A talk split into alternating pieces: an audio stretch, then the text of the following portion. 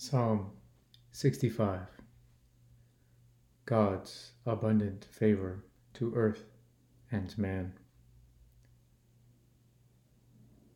There will be silence before you and praise in Zion, O God, and to you the vow will be performed. O you who hear prayer, to you all men come. Iniquities prevail against me. As for our transgressions, you forgive them. How blessed is the one whom you choose and bring near to you. To dwell in your courts, we will be satisfied with the goodness of your house, your holy temple. By awesome deeds, you answer us in righteousness, O God of our salvation.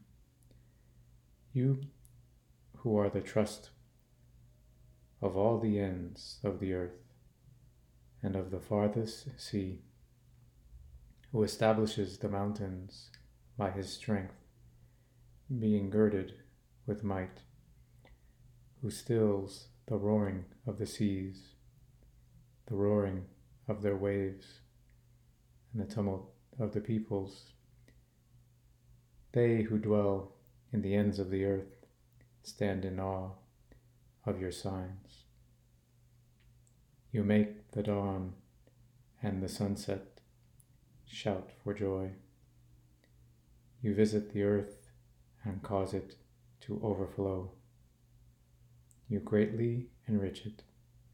The stream of God is full of water you prepare their grain, for thus you prepare the earth.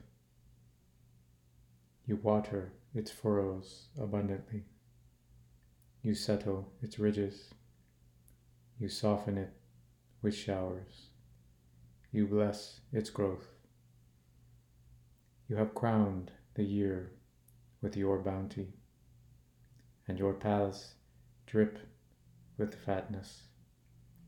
The pastures of the wilderness drip, and the hills gird themselves with rejoicing.